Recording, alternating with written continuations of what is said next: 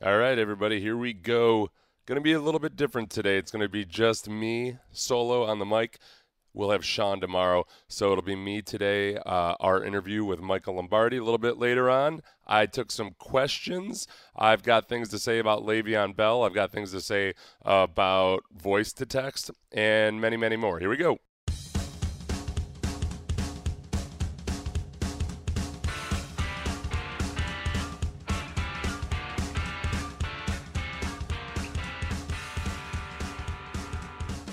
All right, so the time for Le'Veon Bell to report to the Pittsburgh Steelers has come and gone. He's going to be turning down 14 plus million dollars to play football this year.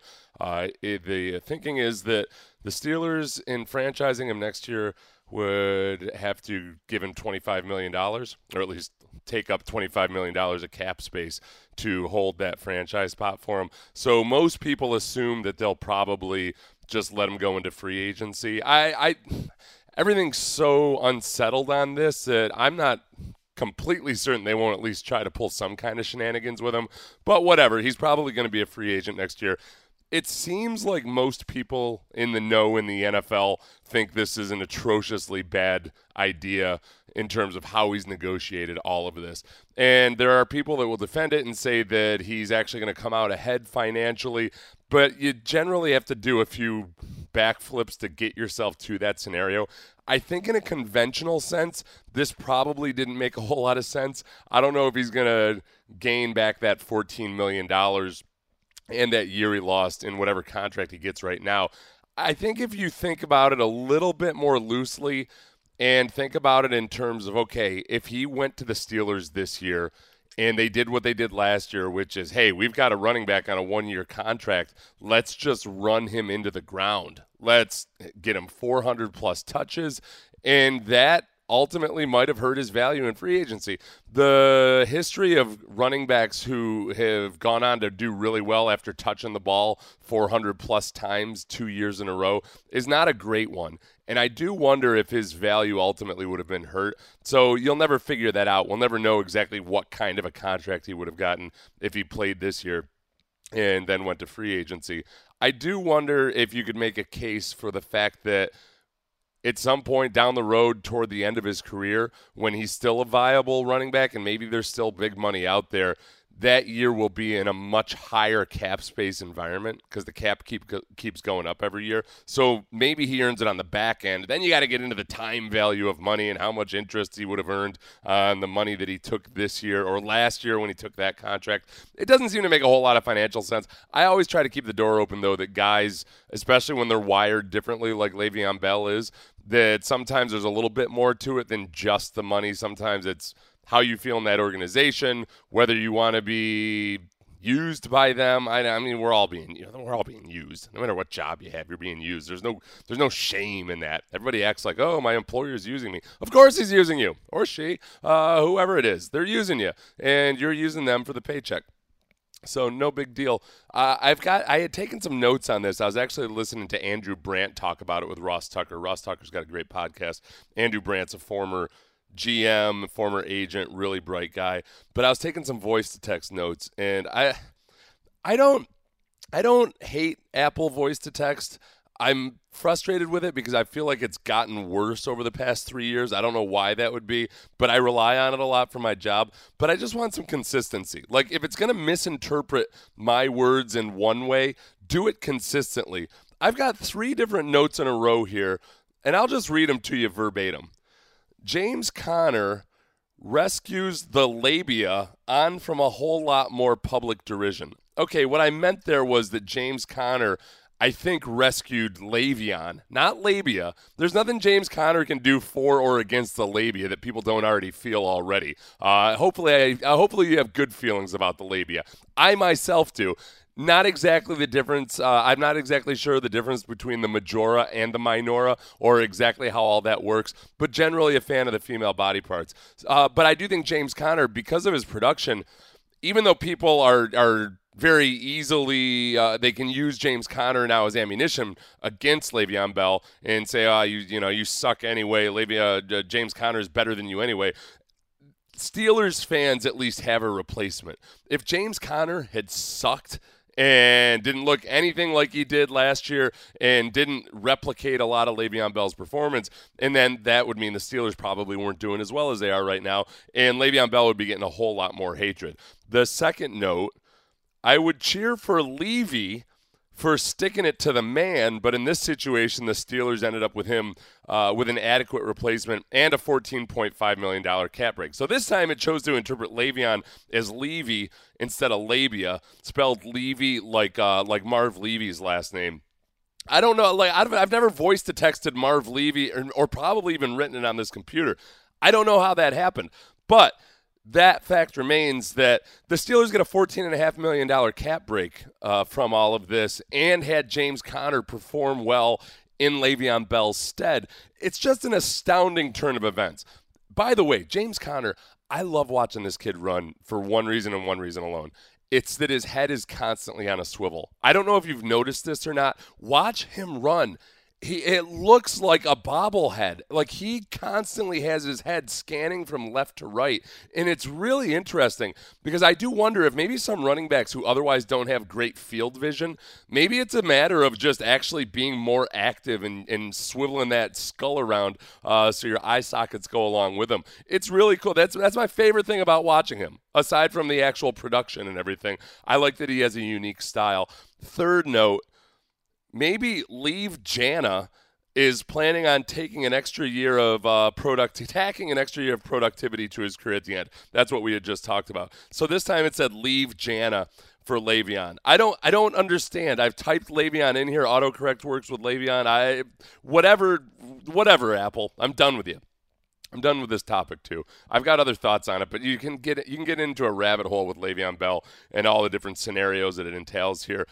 Jon Gruden I'm very interested again because I was listening to Andrew Brandt talk about Jon Gruden. Jon Gruden professes to hate all the analytics and then he claims that he actually likes the analytics, but that he also wants to take it back to 1990. Uh, but as he's doing all of this, as Andrew Brandt pointed out, he's doing a very Moneyball thing, which is they're maybe they're not intentionally tanking on the field, but some of the moves they've made in trading away Amari Cooper and, and trading away Khalil Mack in exchange for draft picks and first round picks at that is that they're sacrificing the present for the future. And even though the Amari Cooper deal was a much better one than the Khalil Mack, likely, if you're going to suck, you're going to suck anyway. And maybe if it's a guy on a 10 year deal looking two, three, four years down the road, maybe they end up looking all right at the end of this. I, I still highly doubt it. But I do wonder, I wonder if Jon Gruden is a guy who had presented himself on TV as being a smarter guy than some people thought he was, but now comes back and those same people are thinking, wow, he's really dumb, when in fact, he might be even smarter than he looked on TV, where he kind of looked like a dumb guy trying to sound smart, in which case he outsmarts everybody and outfoxes everybody. I have no idea what to make of Jon Gruden anymore other than that, I thought that he would have learned some lessons while he was gone about the way you deal with people and all of these other aspects of NFL coaching.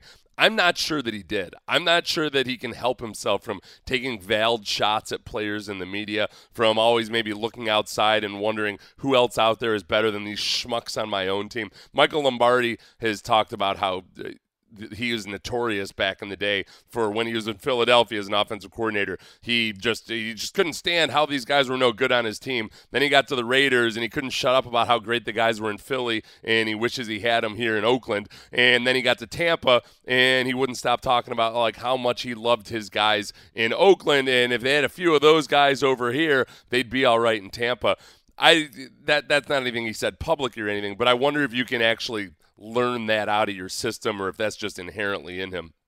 I'm gonna I'm gonna hold my judgment.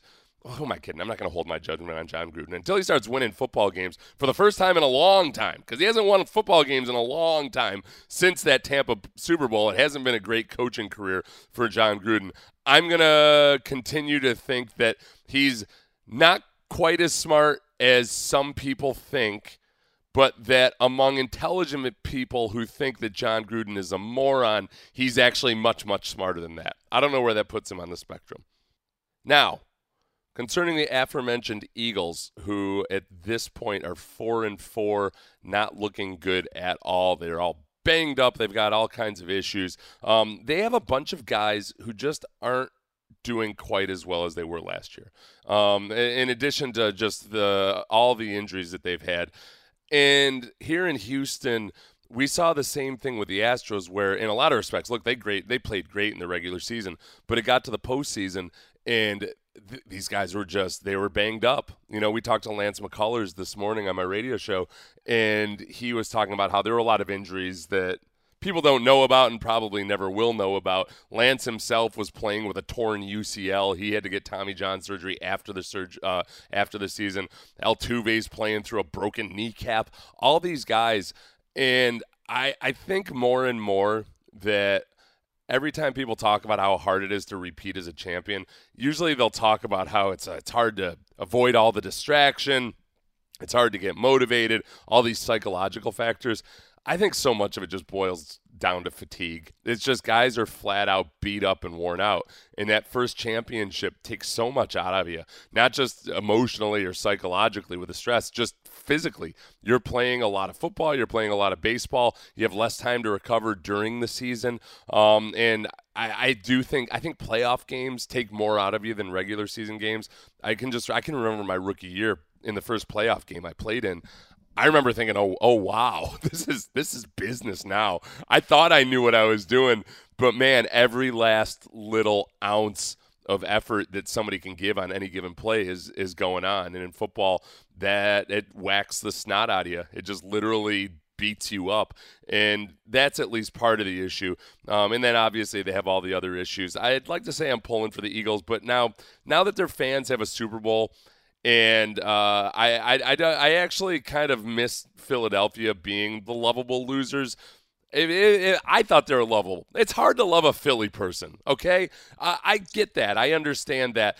I myself love various people from Philadelphia. I understand that to others they might be hard to love, but I, do, I would hate for Philadelphia to become insufferable. And I feel like they were one Super Bowl championship away from being completely insufferable. I feel like two Super Bowl championships in Philadelphia might be like any other sports city getting eight Super Bowl championships. You'd have guys emboldened, emboldened to have all manner of aggressive behavior uh, above and beyond the boundaries of good human decency. So maybe this is where it needs to be. Where this is where it needs to be to be the city of brotherly love and the Rocky statue and all the rest of it. And not to mention the place where I saw a father encourage his two nine, ten year old kids to flip me off and moon me after a game there in 2002. It's a heartwarming scene of father son bonding, passing one tradition down to the next. Uh, those two kids, gosh, by now what are they in 2002? So, so they're probably they're, they're in their early 20s. Um, I hope they're law-abiding citizens. I, I, hope they're not beating up kids at frat parties, but uh, there's a good chance that they are. So let's get to the Michael Lombardi interview. We talked to him about a bunch of stuff here. And then after that, I've got some questions from Twitter that I will answer. Here we go, Michael Lombardi. Oh, and – when we had him on today, we were still playing some music as we brought him in. I'm not licensed to play that music, so uh, we once again start kind of abruptly with the Michael Lombardi interview uh, because I had to cut off about the first 15 seconds. Michael Lombardi, Michael, where are you this morning? I'm back in New Jersey. I, am I'm, I'm no longer traveling. I finally got my office set up, so I'm I'm actually can get work done. I'm in the great state of New Jersey. Are you? Uh, have you been introduced to kind of the life of an author and these book tours and how chaotic it can be? You know, it's been it's been fun. I mean, it's interesting to see the the the the, the people that read it. You know, it's kind of interesting. You know, Robert Caro told me one time the greatest pleasure he ever got was in the subway and uh, was somebody was reading the Power Broker and he was standing next to him. So that's awesome. It's kind of fun. Yeah, I mean, it's really kind of interesting and and the the tweets that you get from people from all over. I mean, you know, from Australia to uh, to China. It's been it's been kind of interesting. Have you had that exchange yet, where you saw somebody who's reading the book and then you like ask them their opinion on it, and then and then No, I would be. I don't even ask how many books we've sold. I'm too scared to even do that. I just kind of like let it go. I figure if it, you know, it'll keep coming back around. So, and you know, I think this book. I mean, you read it, Seth. I think this book is. It's really for high school coaches of any sport, and it's going to be a little evergreenish because I think it'll be as popular in March as it is as football season because I think people that are in football will have more time to read in the spring. And I also have ideas about how you need to transfer it over to like a business model too, because that's where you're going to get the big money on the speaking tour. Is uh, I'll send you my notes, Michael. I've got notes. Please, please um, feel free. I love it. Yeah, well, I love it. And, and then this, uh, the one part of the book that really was fascinating to me was you kind of outlined what you would want to see from a head coach if you were interviewing him for what his yeah. plan is for all these different things. And it's incredible when you list them all out, like all the different decisions a head coach has to make during the year. And it, it got me thinking about Mike Vrabel and his transition to head coach at the very least, no matter what Vrabel ends up as a head coach, I feel like he, maybe more so than some guys, understood exactly like what a challenge it is going from being a coordinator to a head coach, and that's part of the reason why he hired a defensive coordinator. Yeah, I think this. Uh, you know, I think that when you look at what the Titans have been able to do, and I don't think they're a great team, but but just situationally, when you you know, defenses in the NFL today have have got to play good in about seven areas. Nobody's going to play just flat out great defense. You can't you can't allow scores at the end of the half. You got to play great red zone third down defense. You got to you can't you got to keep people out of the end zone on points in the red zone. You can't give up big plays. You got to you got to stop third and short. Uh, you got to be good on third down overall, and obviously points allowed is critical. And then you can't give up points in two minutes. And when you just take those categories and you average out where teams rank in those. Tennessee's the best defense in football in those specific situational car, uh, areas, which affects their, which is why they're four and five. I mean, I don't think they're a great team, but they're really good in those areas. I mean, Minnesota's the fourth best team in those areas because that's what they do. And I think when you look at defense today, I think when you can emphasize these these areas and you get better and better at those, you have a chance. I mean, the Bengals, no secret, they're the worst team in almost every single one of these areas. The, the Patriots have looked bad in their three losses this season. If you are the Houston Texans and you're looking at the New England Patriots, should you overreact or relax when it comes to how they've looked in those losses and specifically the play of Tom Brady in those losses? Look, Brady hasn't played well on the road. I mean, they have given up double digit losses on the road three times. The only team they beat were the Chicago Bears, who we all know Mitchell Trubisky's going to Canton next week very soon, you know, based on his performance in the Chicago papers. I mean, there's got to be an enshrinement at any time soon here. Uh, but I, I think that, you know, it's been bad for, for the Patriots offensively. I mean, Tom averages under seven yards per attempt uh, throwing the ball down the field. He's been sacked 10 times on the road. They can't get any offense going. You know, the one game that they won in Chicago, Gronk didn't play, yet they were very effective in that game throwing the ball. The other game that they won was Buffalo, and we all saw that on, on television. They struggled to move the ball effectively against the Bills. So this is a problem. I think that, you know, what Dion Lewis said last week about the Patriots, you know, Dion wanted to stay there. I think he wanted to play. I think they missed that back. I think Sony Michel gives them a little element of that but it's not quite what they need yet, and it's not consistent. And then their offensive line has not played well on the road. Mike, I don't know if you would remember this from your days in Cleveland, but we spent a lot of time this week discussing Bill O'Brien against uh, DJ Swearinger and the war of words, mostly from DJ's side, about what happened in Houston back uh, four years ago. What did you guys think of Swearinger coming out of South Carolina? You know, look, I think DJ was a good player. I think there's a certain role. I think there's limitations when you take a safety that's not a pure man-to-man safety. The way the game's going, uh, you know, and I think that it, it depends on how you want to set up. I mean, look, the Honey Badgers, you know, was a corner in college, and they put him inside because everybody you need three corners almost all the time on the field to be able to make the adjustments. So, you know, I I know Bill well enough to know that I doubt that, you know, I can't believe that he said those things. Just like I don't believe he said to Case Keenum that you'll never be a player in the NFL. I mean, that's typically not what coaches say. That's the the one objection I've had to that is that for one, I know how badly people remember specifics about conversations. Like Mike, Mike and I get in about five arguments a week, and when I listen back to the tape, I'm like, oh yeah, that didn't exactly sound the way I thought it did. I feel the same way. Yes. Um, and the other is that I'm with you, Michael. The thing is that by the time anybody's been in the NFL long enough, they've been wrong about their personnel evaluations. Like somebody has exceeded your expectations or disappointed you. So I just can't see Bill O'Brien sitting there and, and like genuinely thinking or saying you'll never be a certain player. Like because yeah. everybody's been surprised. Right, we all have. I mean, look, if you ever meet a scout who's never admitted he's made a mistake, he's a bad scout. Like that's the reality. We all, and the only way we get better in our profession is to learn from our mistakes. It's the only chance we have. And so, you, you know, anybody who who thinks they're perfect in picking players, you know, it's that scout that sits on the fence all the time. You know, yeah, I think this guy's a good player. Yeah, I don't think he is. And whenever he turns out, I've got the right answer. You know, that can't happen you got to have some convictions. I mean, look, you're going to be wrong at times. You're going to learn from your mistakes, and if you do learn from them, you're going to be improving. You're going to make fewer and fewer, and you got to be able to be objective to admit your mistakes. That's the critical component. Mike, are the Redskins a good team? I don't think so. I really don't. And here's why. I think that when you look at their secondary and you see the matchups that you can create out of their corner, Josh Norman's not a man-to-man corner. You know, I know he's got a lot of hype in the media, but I think that to me, there's they struggle when they have to play man-to-man. I think you could see it with their defensive scheme. I think when they try to have to lock down, Atlanta went in there. Atlanta's a bad road team. Matt Ryan averages two yards less yards per attempt on the road than they did than he does at home, and he threw the ball effectively against them. If you can block the front, now this front's pretty good. Jonathan Allen, you know, they've got those Alabama kids in there, Ryan Anderson, uh, par, uh, they, they, you know, and Kerrigan. They got guys that can rush the passer. You got to handle this front, but if you can, you can move the football effectively via the air on them, and I think that's certainly what Houston can do. Now, offensively, look, Alex Smith hasn't played anywhere near the level he played in Kansas City. He's back to the San Francisco pre Jim Harbaugh Alex Smith.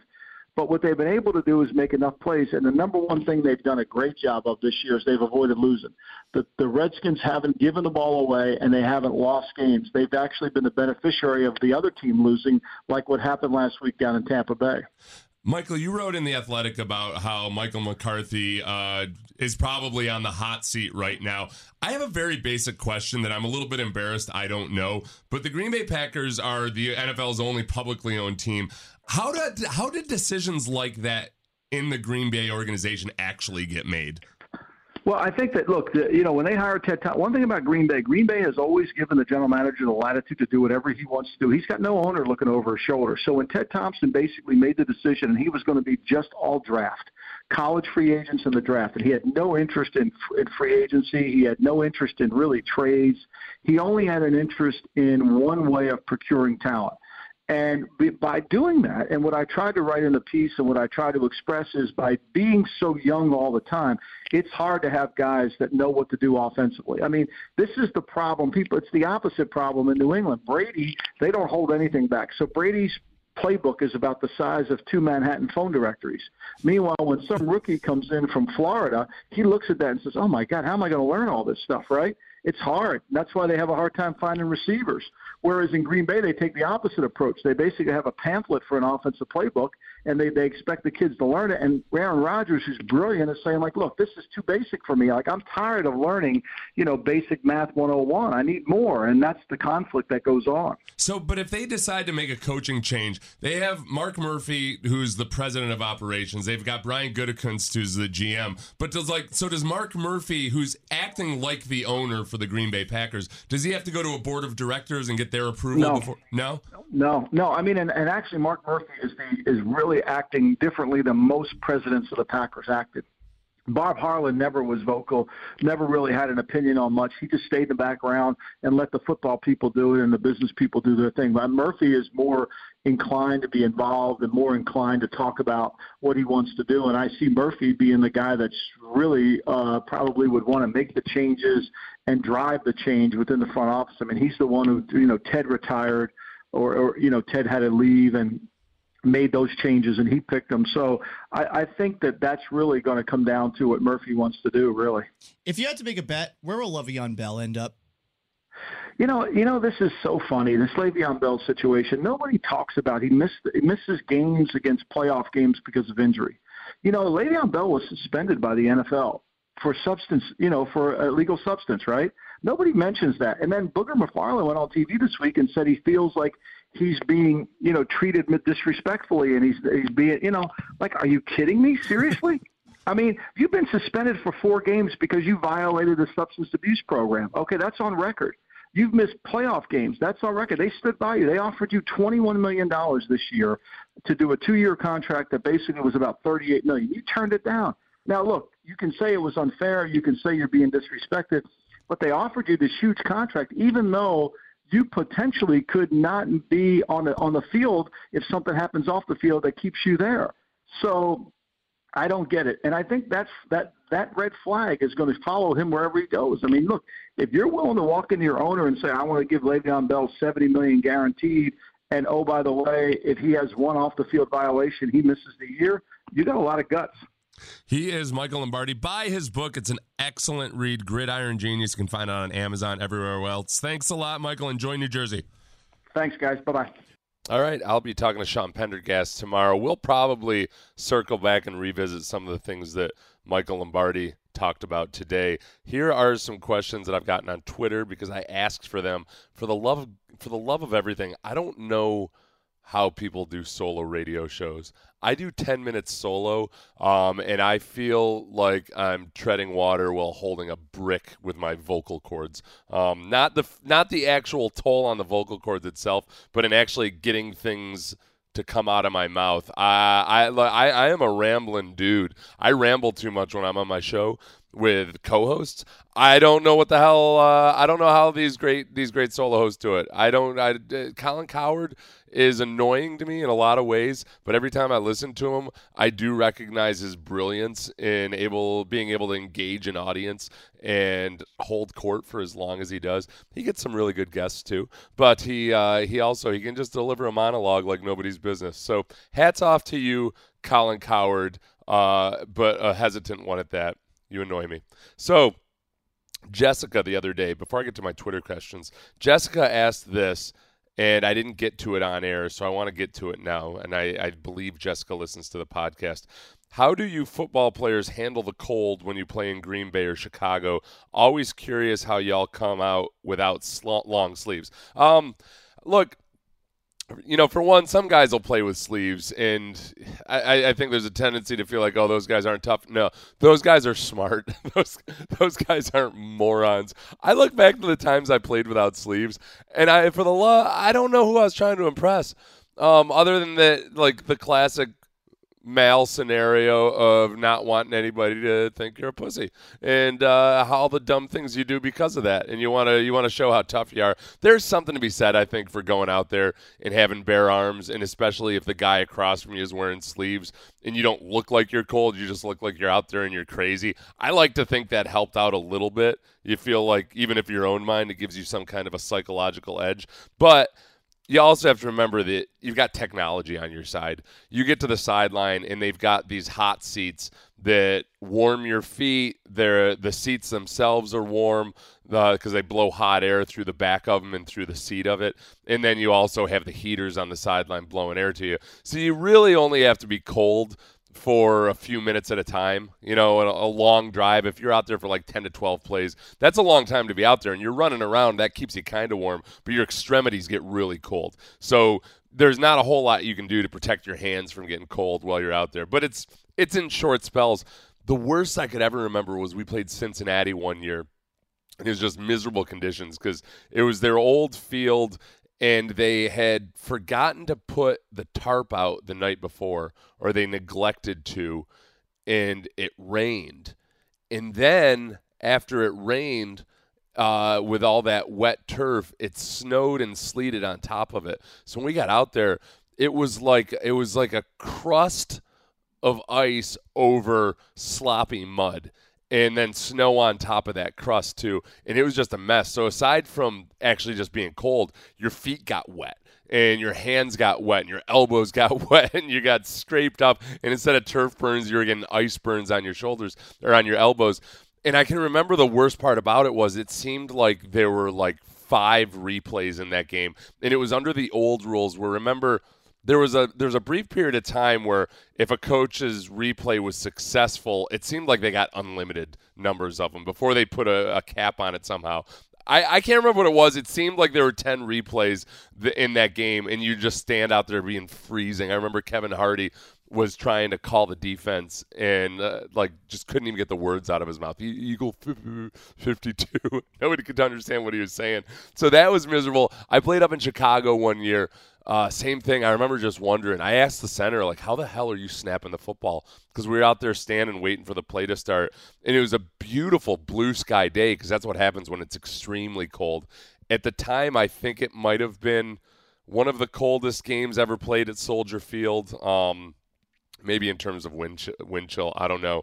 Uh, but it was it was beautiful to take pictures. But I can remember driving to the stadium and seeing the lake, the the water on the lake had like had frozen in waves. So it was like the waves froze midair. Uh, that was nuts. And so I guess to answer the question, Jessica, it's a combination of like old school machismo, uh, low IQ, and the assistance of modern technology. That's how guys get it done. Questions from Twitter, and this is another interesting one. I, I, I going back to the Wayback Machine for some of these. This is from Matt Stevenson. Watched a show about the Bottlegate game in 2001 between the Browns and the Jaguars. Do you have any stories from that? So, in 2001, the uh, Jaguars played in Cleveland, and there was a situation at the end of the game. For the love of me, I know there's a video on YouTube right now, um, and it might be a Netflix. I don't know. There's a couple videos it seems that have come out all of a sudden because people are asking me these questions. I should have looked up the details, but screw it, I'm not gonna. Because um, these are these are my memories unmolested by fact checking. So I'm gonna give you this. I was out on the field and um, I, I, can't even remember what the specific play was, but the officials were reviewing this play, and uh, and and it overturned. And I think what it was was that the Jaguars got a first down. Um, and so I was already out there on defense because we thought we were going out on the field, but basically the the replay showed that the Jaguars should be out there. So I I come off after the officials make the announcement, and I'm hearing all this screaming and booing and I get to about the hash mark, and all these guys are standing on the field. Like the whole sideline is standing on the field of play. And I remember, like, just as I was about to ask somebody, like, what, what the hell's going on? A bottle comes skipping past my feet. So this was Bottlegate. This was where the fans were so angry that they just started showering the field with empty bottles, full bottles, and this is important to remember because I remember I remember being livid afterwards because in Cleveland they kept writing these stories about like ah this isn't that big a deal. They're just uh, empty plastic bottles. No, these were beer bottles full of beer and or urine that they were they were throwing at us as weapons. And it was nuts because it just kept coming and it kept coming and finally, the ref came out on the field and said the game is over even though there was time remaining in regulation. So we we run to the locker room and it was just such a surreal scene. I mean, we all had to cover our heads as we're running through the tunnel because people are pelting us with bottles and everything. It, it, looked like something out of the movies that doesn't look realistic. Like ah, that's that's Hollywood. They'd never do that in real life. This was Hollywood in Cleveland, which sounds depressing. And so I and I can remember vividly. I cannot remember the name of this kid that did it. He was like a guy that maybe made it in the NFL like one or two years. He was this young tight end. Everybody else, everybody else is running through the tunnel, putting their hands up over their heads, kind of maybe flipping the fans off as you're running in, but you're protecting yourself this kid this kid just ran through the tunnel like like a proud marine standing totally erect with his fist in the air and was getting pelted by everybody uh, it was awesome so then we get into the locker room and everybody's got half their clothes off. Coughlin gets up and gives a speech and we're uh, it's just this jubilant post-game atmosphere. And then somebody comes in and says, "Hey, the commissioner called. We got to finish the game." So they cobbled together a group of 11 guys to go out and kneel down on the ball. And I can remember there were, you know, there were wide receivers playing guard, there were defensive players out there, and offensive linemen. They, I don't I'm sure there were many violations in terms of guys lining up as eligible receivers or whatnot. Um, but the officials just just brushed it under the rug. That was weird. And I remember afterwards talking to I think I was talking to Vic Ketchman, who's a writer for the for at the time for the paper. Now he writes for the website, or no, he writes elsewhere. Um, but I remember saying something like, "Oh yeah, they'll remember this. They'll be writing for, about this for decades." And and he said, eh, I don't know about that, man. I think people are want to forget this. So it's funny now that uh, almost two decades later, I'm getting questions about it on Twitter, a medium that didn't exist back then, uh, about that, and that there are documentaries about it. It's uh, it, it, gets revisited every now and then. It's just a weird, weird moment in history, and then. Also, at the time, I think people thought, "Well, this will be one of the most shameful things that's ever happened in sports." And then, uh, look, we we took care of business over the next decade. We had bottle. Uh, we had uh, Bounty Gate. We had all kinds of stuff that went way above just that that little display. I admire the Cleveland fans' passion. Pat D. Stat, one of my favorite guys, asks uh, cowboy collar, neck roll, Eric Dickerson horseshoe neck roll, or none of the above. I, uh, you know, my favorite one was that Brian Cox like poster board that he had behind his head. I don't, I don't even know what people expected that to do for you. The neck collar, and any of you medical types, please feel free to correct me on this. It's fallen out of favor um, it, for a few reasons, I think. And one is that I know for me, I wore a big one for a long time, and I had neck issues. And I think my thinking was like, okay, yeah, you don't want your neck to get bent around too much, so it keeps my head from from flipping back too far the more they learned about what causes spinal injuries, um, or at least football players started to catch on to it, keeping your head from bowing all the way back is it, like it might prevent you from getting a stinger, but it's kind of dangerous in terms of uh, increasing your chances for uh, for a spinal injury, as I understand it. So I also think that for me it was kind of a bad idea because I had a lot of stingers, and I thought I think that neck roll kind of emboldened me, and I thought like ah, I got a neck roll. I'm just gonna go and just be a human missile and and run into things as hard as I can. And I kept getting the stingers. I don't know why I thought I could do that, uh, but I I, I kind of like it. I, I, like the Eric Dickerson neck roll. The only thing about the Eric Dickerson neck roll, remember that's that white one, the plasticky one that goes around your neck. I don't know what that did for anybody. Like it seems you remember when you put your helmet on, if you had one of those neck rolls, it's like you could still touch the ear of your helmet to your shoulder. So I don't know what that was for, other than cosmetic purposes. Or Eric Eric Dickerson had a lot of Jheri curl. I don't know if it, it kept the Jheri curl from seeping down into his neck area. Uh, I I don't I don't get that one at all. The Brian Cox backboard thing there was cool just because in my mind too that was like oh wow that'll keep you from ever buckling your head back. Um, and then on a, on a side note i'll tell you what now that i'm thinking about how we used to use our helmets as weapons and just how freaked out people would rightfully be about that these days um, one of my coaches Bob Carmelowitz, who is a awesome old guy, just a just a cranky old sob, like one of the crankiest old sobs you'll ever find. He was like a caricature of a football coach. His whole strategy um, was to use your helmet as a defensive lineman to come up and pop the offensive lineman right in the chin with your helmet, with like the the not the crown of your helmet, but right where you're say like like above your eyeballs there, um, the front the forehead of your helmet and to basically like pop the dude like a Pez dispenser. And that when when you get that guy in the sweet spot right there, there's nothing you can do about it. And I didn't like it in some respects because that meant you were leading with your head, which means a good offensive lineman could dump you on it. But it's true when you hit a guy right in the chin with your helmet, it did damage, and you could do whatever you wanted with him after that. I apologize to anybody for the potential permanent brain damage I've given you. So uh, let's see, uh, my guys Jackie and uh, Jackie Goss is just asking way too many questions that don't make any sense at all and are cluttering up all this. George Foster, old offensive lineman from back in the day, asks sausage or bacon.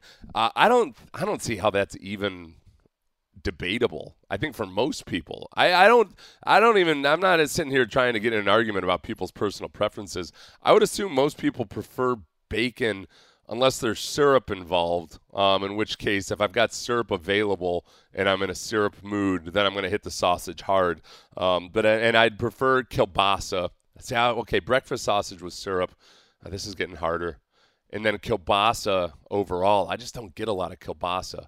Somehow I've allowed bacon to feel healthier because I uh, I buy into enough of the paleo stuff to make me feel good about eating bacon. It's basically I pick and choose nutritional strategies based on what they allow me to get away with. And I like paleo for no other reason, like not for the scientific reasoning behind it, because a lot of that's just garbage, like absolute, like honestly, pseudoscience garbage. Some of it makes a little bit of sense, um, but a lot of it's just pseudoscience garbage. But they're uh, they're not completely opposed to eating bacon, so I'll go with that. Bacon. Let's see. Uh, what do you think about a six team college football playoff with buys for the top two, where all games use a BCS Bowl location and five of the six teams are the power five uh, power conference championships with one best of the rest. Um, so like the the group of five, I suppose. If, if that's what you mean, or a, or the at-large berth, I'm all for six. I'd be fine with eight too. Uh, look, uh, these guys play so many games already, an extra game or two. I don't, I don't see the big deal behind it. Um, I like, frankly, I have reservations just about the way the NCAA treats college athletes. I uh, there's no easy fix though. Um, so when uh, if your if your argument is that well you're exploiting college athletes by having them play an extra game or two, there are that that that damage is done already. That water's under the bridge. They're already exploited. Um, but just go ahead and have a fun environment for it and have some fun playoffs. I'd rather be playing football than sitting around and practicing for four weeks while coaches get bored and just scream at you. Let's add an add an extra game or two. Now, having said that, I never played a 12 game college uh, schedule plus extras as a college kid. So that that might be easier said than done. Um, I think the more teams, the better within reason. Six might make sense. With eight, I, I would hate to get to a point where it's like the NBA playoffs and the first the first round is just a sacrificial lamb and teams like Alabama are just tuning, fine tuning themselves for later on. Because then you get injuries too that end up affecting the national championship. I like the idea of six. Um, I don't know why they're so dead set on four, other than that. It, in the onboarding process, there was so much uh, hostility towards the playoffs uh, from some respects. The people who asininely thought that somehow it was going to decrease uh, interest or the importance of the regular season, all of that. Uh, I love it. I, I, absolutely love it. And I'm a guy that was kind of disgusted and sick of the whole BCS system for a long time. So it's re enlivened my interest in college football. Oh, and one more thing about the cold weather. Jessica, back to your question. We used to do this. I think they still do it.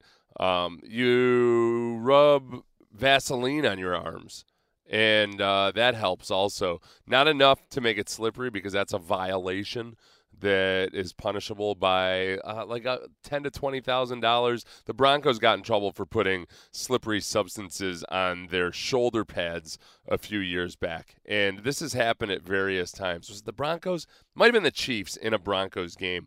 Um, back in the day, we used to spray silicone on our shoulder pads, on our jerseys actually, to make them more slippery, harder to grab. And uh, the NFL caught on to it. Somebody complained during a playoff game. They punished the offending team by like a twenty thousand dollar fine for the players that that got caught, and that was it. That was the end of it. Which is what the fine and punishment is supposed to be for an equipment violation, much like deflating a football.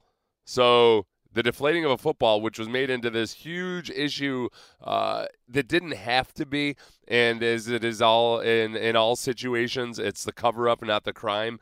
A lot of the times, it does uh, more harm to an organization or exacts a larger punishment. But I digress in a in a vast way. Back to the cold weather. The uh, the the Vaseline is supposed to help keep you warm. I don't know if that's psychological or if that's proven. Then obviously you wear tights, all that other stuff. It's actually not that bad. It has to be really really cold before you're miserable as an as a lineman at least. For wide receivers and quarterbacks, it's a whole different deal because your fingers get numb and you're trying to operate. You know, it'd be like It'd be like trying to handwrite or do anything else with fine motor skills when your fingers are frozen. It's really hard to do, especially with a really hard, overinflated football. So uh, I think that's it. Uh, I'll intersperse my memories about playing in cold weather as they come up. Uh, somebody else asked this question. Where is it? Uh, uh, Kyle, I think it's Kyle K. Mays asks Christmas or Thanksgiving, which is worse and why? Uh, boy, if I had to, I like both those holidays, as stressful as the holidays can be. Um, but I'll say Christmas, Christmas. Uh, just on the secular side is worse because of all the stress and the pressure. And I and I think for everybody, even if you yourself don't attach too much importance to all the tradition of Christmas, the gift giving, uh, the family obligations, all of that. People around you do. So it's impossible to escape. There's somebody in your family, either close or extended, that attaches huge importance to Christmas. And that's why the, the worst part of any Christmas is if things don't go perfectly and somebody then has to blow it up into why on Christmas? Why do you have to do this on Christmas? I'm lucky. My wife's really cool about all this stuff. Um, I'm, I'm thinking back to my childhood and, and various family members. And I think probably the bigger your family gets, the more chance there is for one loose cannon on Christmas to destroy everything by being upset that he or she is perceived that everything has been destroyed. This is typically how it goes. Uh, there's an incident, somebody's unhappy, there's an argument, which hasn't destroyed Christmas, but somebody, by virtue of it being Christmas, decides that it has ruined Christmas, which then ruins Christmas for everybody else. And then it's on to the next family. This has been one of my long-standing objections to divorces. This is where this is where divorce is truly cruel to the kids. I grew up uh, in a split household, and from a very early age, you have to you have all these extra obligations on Christmas that you got to figure out a way to go see your dad. You got to go see your mom's family. You got to see everybody's family on that side. Once your dad gets remarried two or three times, you got two or three extra families to deal with. Not to mention all the extra gift giving. This is this is the true tragedy of divorce. Every other thing I could handle and stand. It was that once a year during Christmas where I had so many obligations to so many different people. That's why my answer K Mays is Christmas. Although I do love them both. Uh, Thanksgiving, the only bad part about it is the the weight you gain. And it starts so early. I never had any idea what it was like working in an office environment because now I see this period from from Halloween and our boss Sarah Fraser, who's awesome uh, at Entercom here in Houston, she loves Halloween, so she starts decking the office out, you know, two three weeks before Halloween. But there's also always a lot of candy floating around. She keeps candy up at the desk. And Sarah, I don't think you listen to this podcast, but I apologize. I'm probably responsible for like 25% of the candy budget. I get there early. There's still some left out on the counter from the day before. I don't want people eating stale candy, so I generally I take one for the team and I eat all that candy and then it extends on into Thanksgiving, where uh, we have our Thanksgiving party a week before Thanksgiving, and then uh, this this time of year, somebody's already got some leftovers they're bringing in and they're leaving in our office kitchen. I don't know if it's like this in most kitch- uh, most offices. We have a very giving office community, and there's always food in there. So, like today, I walk in and there's leftovers from yesterday's Thanksgiving lunch that our boss had. There's there's two dozen mini cupcakes out there. They're just a mini cupcake. What am I going to do? Take uh, not take a mini cupcake and then uh, maybe nine more? And this is where it starts. It starts right now. Um, it started at Halloween actually, but now it extends on through. We've got our our parties. Um, I've got other adult parties to go to. I've got events that I'm going to go to. I, I keep fighting the good fight. I go to Orange Theory like once every other day is penance more than anything. It's not even to stay in shape, it's just penance for all the food that I've eaten. It's getting to be a real problem. Uh, but uh, look, I love it. I regret it afterwards. I feel dirty and shameful the whole month of January. But I enjoy these these whole two months. Let's see. Oh, Jason Leach. This is a guy. Uh, he's a CFA. What's that? Certified financial advisor. So I don't know. He he does stuff with money. He's a bright guy. He and I got in a big long debate on Twitter one night about modern receiving gloves and whether I believe his contention is that wide receivers these days get too much credit for their prolific stats because they're aided by these gloves which make these one-handed spectacular catches so so much easier. They're still not easy, but it's a lot easier. If you've ever played with these things or messed around with them, it is incredible how much better they make your hands. They're just this this super technical tackified material that basically acts like stickum. This is this is how I left it with Jason Leach the last time, and he gave me the little, uh, the old school smiley emoji with the colon in the parentheses. Uh, he didn't have to do, he didn't have to resort to modern witchcraft with the the iPhone emojis. Um, look, football has been changing constantly since the day it was invented. From back in the early days of football, where it was just common practice to try to skirt the rules, exploit loopholes in the rules as much as possible.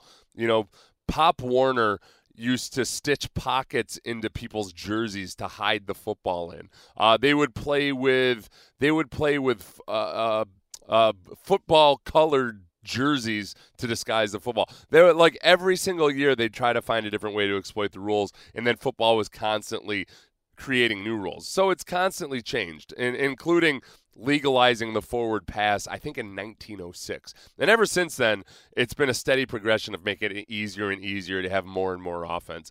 Partly for safety reasons these last few years, but then partly because people just like more offense. Um, so I you're already at the point where you don't you can't compare modern receiving stats to even receiving stats from the 90s or early 2000s because the game has changed so much. I don't care that it's easier to make one-handed catches. They're still spectacular. And DeAndre Hopkins and Odell Beckham Jr is it easier for them to make a one-handed catch than somebody in like let's say the 90s where by that point they had stopped using stickum they were still using gloves. They weren't as good as the current ones but they were still using tackified leather gloves. Um, okay maybe it's a little less impressive but you're always just measuring receivers against their peers and how are they versus the guys that they're competing with right now.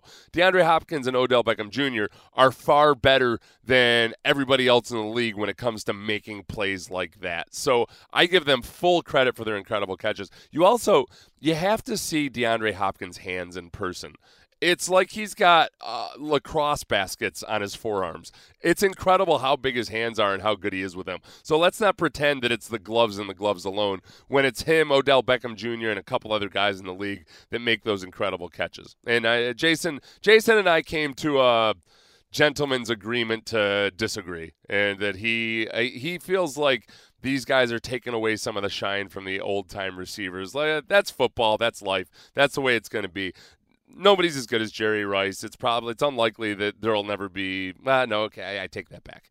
If they keep playing football, somebody's going to be as good as or better than Jerry Rice at some point. Part of that was a scheme too. Let's see. Uh, Lauren Smith asks question: Which is better, the Texas Hill Country or the New York Finger Lakes? Oh, that's a really good question. The New York Finger Lakes region, which is where I grew up, is just absolutely gorgeous.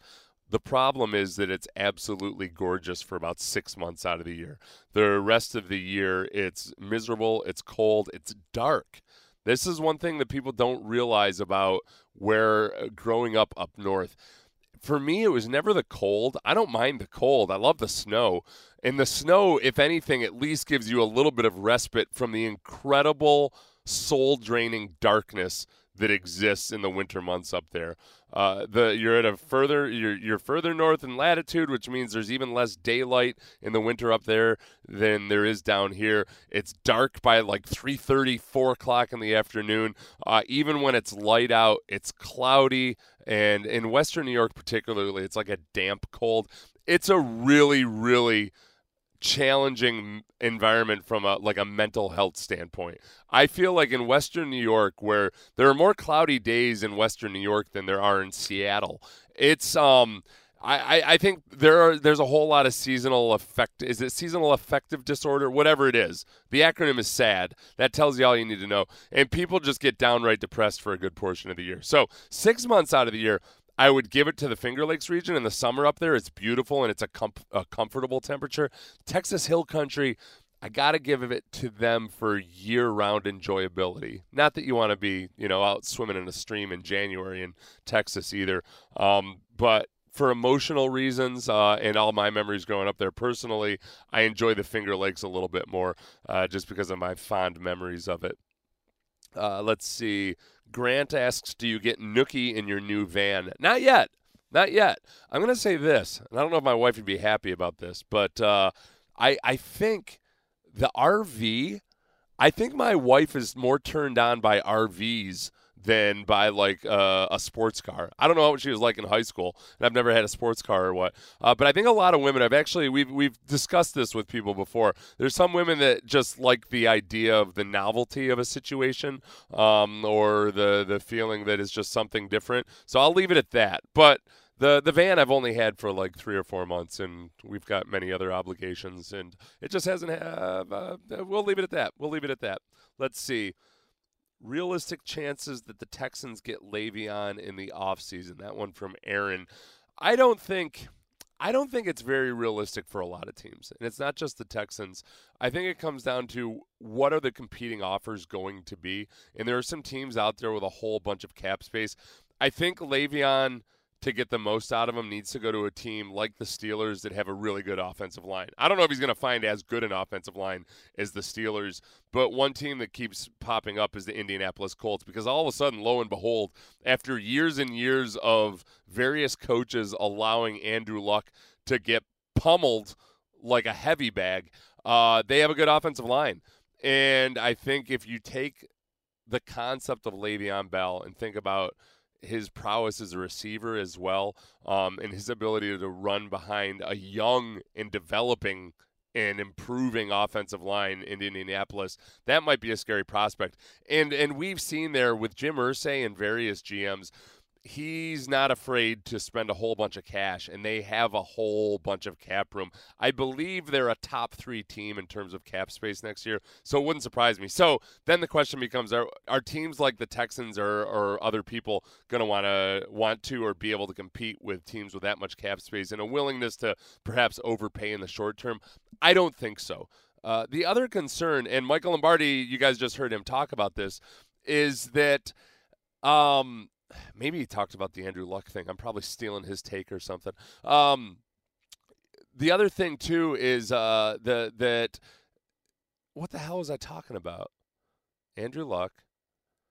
Uh, it's happening already. It's I'm 43 years old and I've completely lost it. The other thing is, oh, oh, as uh, as Michael Lombardi mentioned, he's got these other issues, his suspensions, his injuries, all of this. I don't know how dependable a person he is. and I'm not speaking about just his body. I'm talking about the whole shebang. So, what are you going to get out of Le'Veon Bell? I don't worry about the one week layoff, or excuse me, the one year layoff. I think I think he'll come back from that just fine. It's all that other stuff plus the money. I don't think the Texans. Uh, I don't think the 49ers would really necessarily be in the market for him because if there's one thing we know about Kyle Shanahan, Gary Kubiak, those systems they they can get a lot out of a lot of different running backs. Um, and and Kyle Shanahan knows and understands that. It's not to say that they would never take a running back in the first round, but I don't think he's going to sign on for all the headaches, the potential headaches of a Le'Veon Bell. And the zone running scheme is a much different scheme than what they do a bunch of the time in Pittsburgh. And it's not so simple and easy to just say that, okay, Le'Veon will leave Pittsburgh scheme and be fine in San Francisco's scheme and be that one cut and go guy. Um, if anything, Le'Veon Bell's way more patient than a coach like Kyle Shanahan would want in that system, which is really predicated on making a pretty quick decision. You know, you run to the sideline, you make your one cut, and then you get upfield. Le'Veon's skill set and his style of running could adapt to that, but it's a projection. And you just don't know for sure. And especially if you're talking about spending $45 million, uh, I don't know about all of that. Let's see. Uh, Frostgear asks, What's your biggest problem with owning a small business? Um, think you're jumping off of me and my ads for ZipRecruiter where I talk about hiring. Uh, so this is not an ad for ZipRecruiter, but I will say in hiring, and I know my personal weakness was uh, I'll tell you this: it's simple as background checks. This is why I, this is why I actually think that using services like ZipRecruiter and other people, not that ZipRecruiter specifically does background checks, but in really investigating your employees um, and and evaluating multitudes of employees to find the right one. I wasn't good at that. I kind of got a good feeling about somebody. I'm like, yeah, yeah, come run my business and uh, steal all my money while you're at it. That part was hard. Let's see. Which would you? I can't. I can't answer that question. Bunch of local media personalities, both men and women. Uh, I, I I'm not gonna. I'm not gonna play that game. I'm not gonna play that game. Let's see. I'll do one more of these before I go. I'm trying to think if there's anything from my personal life that you guys would be interested in right now as I scroll through these questions. I don't think there is. Uh, let's see. Why isn't college football as entertaining as the NFL this year? That from Jesus Delco. I wonder if part of it is simply that the NFL, after kind of getting battered around for a couple years with all kinds of off the field controversy, as well as injuries to quarterbacks. Um, some guys like Peyton Manning retiring. Uh, I, I feel like this year, all of a sudden, it's been a huge rebound for the NFL. And I don't know if it's particularly that college football is less entertaining this year as much as because I. Okay, it's a little less entertaining in that now that Alabama has Tua, it seems like everything is unfair. It seems like there's just no hope for anybody except for possibly Clemson, and that's been the story for a long time. So maybe there's a little bit of fatigue now in college football. You know, obviously, we'll, we'll talk about Notre Dame with Sean Pendergast tomorrow. He's a Notre Dame alum, um, and, and some of the other teams that that are in the mix, but there's at least that that feeling of stagnancy, perhaps. In the NFL, it, it almost feels like you're at the dawn of a new era, where all of a sudden you have a bunch of bright, young, new quarterbacks that look like they're going to stick this time. You know, Pat Mahomes. I would be really surprised if Pat Mahomes doesn't have long term success in the NFL. Uh, Deshaun Watson, if he stays healthy, I'm going to be surprised if he doesn't have long term success.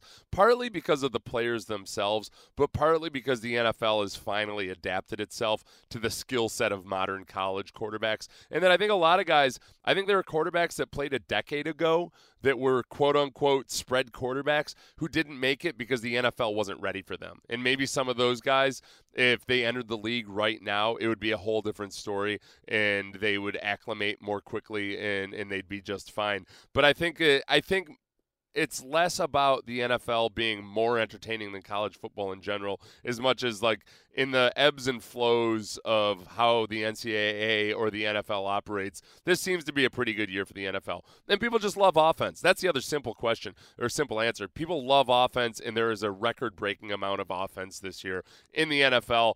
Is it at the expense of good, pure, true football? Maybe. I don't know. But look, as much as we try to act like we're sophisticated, elegant sports fans who appreciate a good defensive battle, I'll go back to baseball in the steroid era.